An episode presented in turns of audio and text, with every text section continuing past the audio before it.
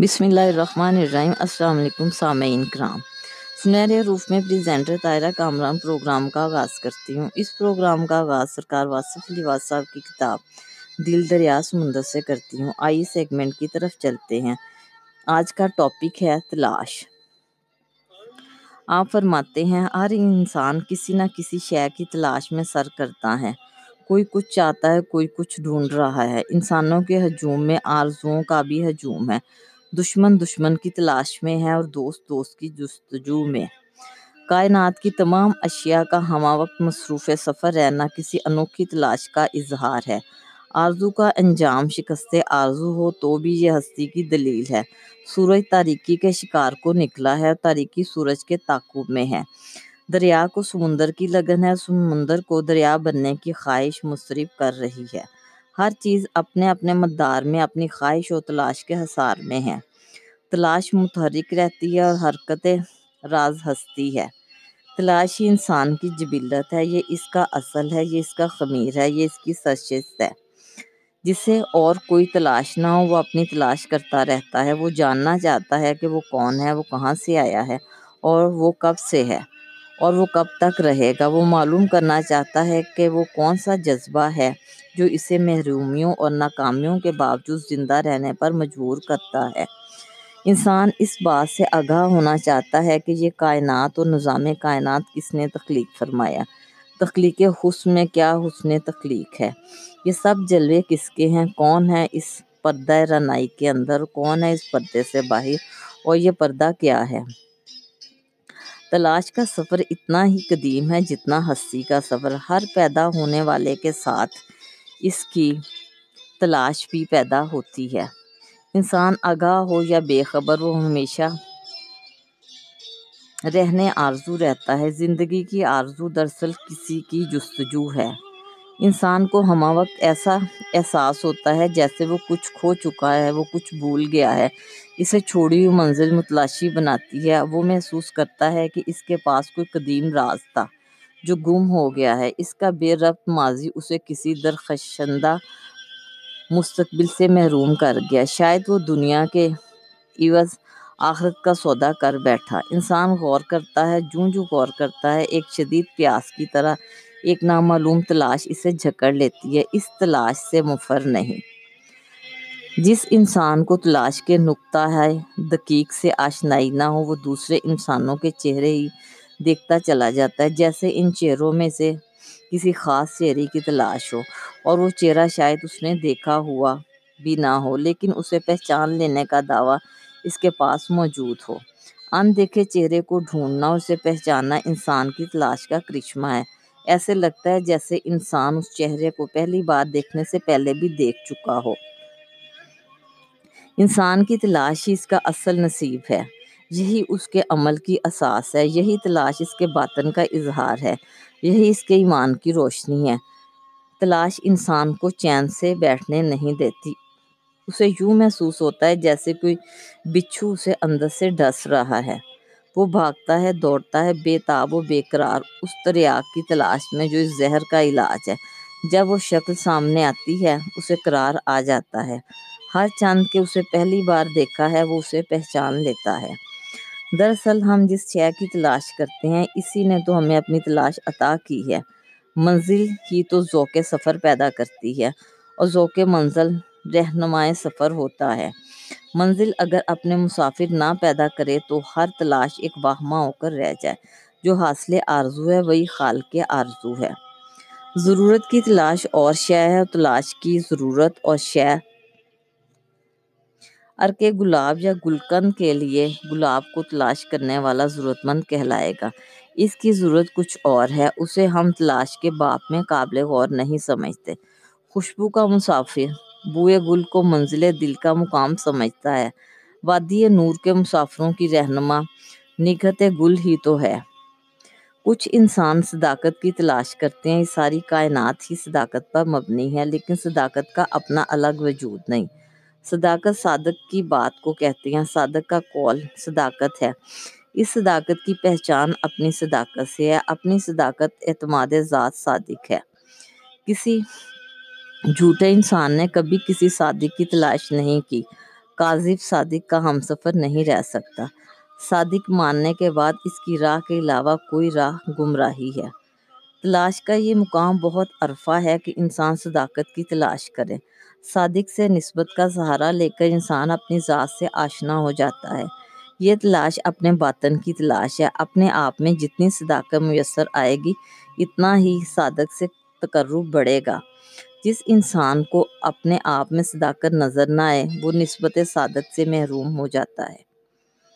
انسان کی پہچان کا راز اس کی تلاش میں مضمر ہے۔ ہم جس شے کے انتظار میں ہیں وہی ہماری عاقبت ہے۔ ہمیں اپنے انتظار کا کھوج لگانا چاہیے۔ سچ کے مسافر سچے ہوتے ہیں اور جھوٹ کے جھوٹے۔ اس دنیا میں وہ لوگ بھی ہیں جو حقیقت کی تلاش کرتے ہیں۔ ان کا مدعا خالق حقیقی ہے۔ یہ تلاش نہ ختم ہونے والی تلاش ہے۔ اس سفر کا مدعا بھی سفر ہے، اس کی انتہا بھی سفر ہے۔ محدود کا لامحدود کے لیے سفر کسی بیان میں نہیں آ سکتا۔ قطرے کو کلزم آشنا ہونے کے لیے کن مراحل سے گزرنا پڑتا ہے، وہی جانتا ہے جس پر یہ مقامات و مراحل گزرتے ہیں۔ خالق کی تلاش بعض اوقات دنیا سے فرار کی خواہش ہے۔ دنیا سے گھبرا کر وحشت زدہ ہو کر انسان خالق کا قرب تلاش کرتا ہے۔ کچھ لوگ دنیا کی نعمتوں کے حصول کے باوجود اس کی محبت میں سرشار خالق کی تلاش میں نکلتے ہیں۔ حقیقت کی تلاش انہیں کسی انسان تک ہی پہنچاتی ہے اور وہ انسان انہیں راز آشنا کر دیتا ہے۔ اس کے بعد کا سفر جلووں کا سفر ہے، نور کا سفر ہے، اسی کائنات میں نئی کائنات کا سفر ہے۔ قطرے کا سفر وصال کلزم کے بعد انل بحر کا بیان ہے، اور یہ بیان بیان میں نہیں آ سکتا۔ انسان جب کسی تلاش میں نکلتا ہے تو اس کے پاس وہ ذریعہ ہوتا ہے، وہ آلہ ہوتا ہے جس سے وہ اپنی تلاش کے مدعا کو پہچان سکے۔ اگر وہ آلہ آنکھ ہو تو حقیقت کسی چہرے، کسی منظر، کسی نظارے، کسی جلوے، کسی رانائی، کسی رنگ کا نام ہے۔ حقیقت کا چہرہ بھی ہوتا ہے، جدھر آنکھ اٹھاؤ ادھر ہی اس کا رنگ بھی ہوتا ہے۔ سب سے احسن رنگ حقیقت کا رنگ ہے۔ اگر حقیقت کی تلاش میں انسان سماعت لے کر نکلے تو حقیقت نغمے کی شکل میں آشکار ہوگی، آواز کی صورت میں جلوہ گر ہوگی۔ ایسا متلاشی دور کی آواز سنے گا، وہ خاموشی کی صدا سنے گا، وہ سناٹوں سے پیغام لے گا، اسے آہٹیں سنائی دیں گی، وہ تنہا ہوگا اور حقیقت اس سے ہم کلام ہوگی۔ اس سچے متلاشی کی سماعت ہی ذریعہ وصال حق بن جائے گی۔ ایسے انسان کو افلاق سے نالوں کا جواب آتا ہے، اسے آہ و فغاں نیم شب کا پیغام آتا ہے، وہ سکوت سے کلام کرتا ہے۔ آنے والے زمانے اس سے بات کرتے ہیں۔ اپنی سماعت غیر حق پر بند کر دینے سے یہ راز کھل سکتا ہے۔ حقیقت کی تلاش میں انسان سے چہرہ بن کر نکلے تو حقیقت آنکھ بن کر سامنے آئے گی، وہ آنکھ جو اس کے چہرے کی قیمت ہے۔ وہیں سے پہچان شروع ہو جائے گی، اسے ہر چہرے میں اپنا ہی چہرہ نظر آنے لگے گا۔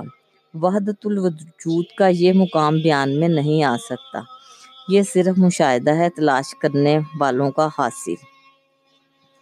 کچھ لوگ حقیقت کی تلاش میں نکلتے ہیں، سخاوت کے جذبات لے کر وہ اپنا مال وہ اپنا مال حقیقت پر نثار کرنے کے لیے ساتھ لیتے ہیں۔ حقیقت سائل کے روپ میں ان سے واصل ہوگی، ضرورت مند سائل، محتاج لیکن سخی کے ساتھ، سخاوت کرنے والے انداز کے ساتھ۔